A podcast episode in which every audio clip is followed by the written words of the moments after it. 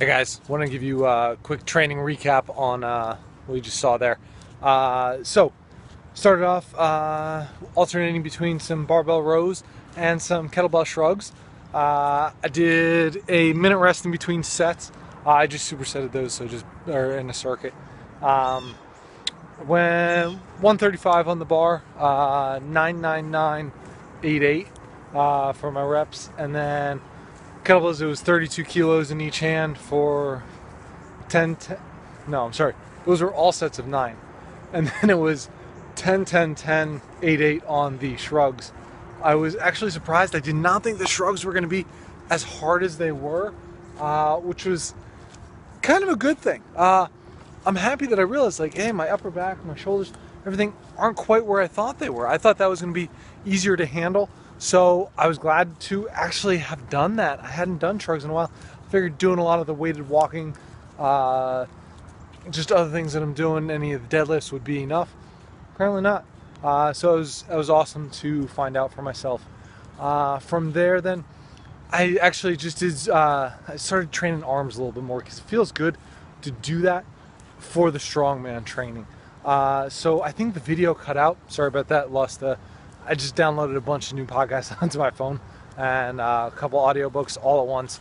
Way too much stuff on there. Cleared that out, so I will get that uh, full videos up for you, but not this one, obviously. Uh, but what I did is just a drop set, just kept going. I went with uh, 40 pounds each arm, just alternating curls uh, for I think it was seven, and then 35 for nine and 30 for nine. Okay, so talking about weak links in the chain again. My biceps, yes, they got fatigue like elbow flexors in general, but my forearms were going crazy. Uh, so this is something I know. Uh, I actually have grippers in my car that I use, some Captains Crush. That hey, while I'm driving, I'll work on one side, work on the other side. I also have, I'll have to show you guys maybe, uh, heavier rubber bands that you get around like uh, produce in the grocery store, right? And I put those around my fingertips and I take them out to work on the uh, finger extensors, which are really important just for hand health in general. Um, and especially being somebody who uses their hands uh, every day when they work, it's kind of important for hand health for me. So I'm big on that. Uh, yeah, so actually, two really good things that I learned from training there today. Uh, I was happy about that, although you might not think of it as being a happy thing. I think Coop's just uh, really interested in dogs today, not hitting the stumps or the trees. Uh, overall, great training session.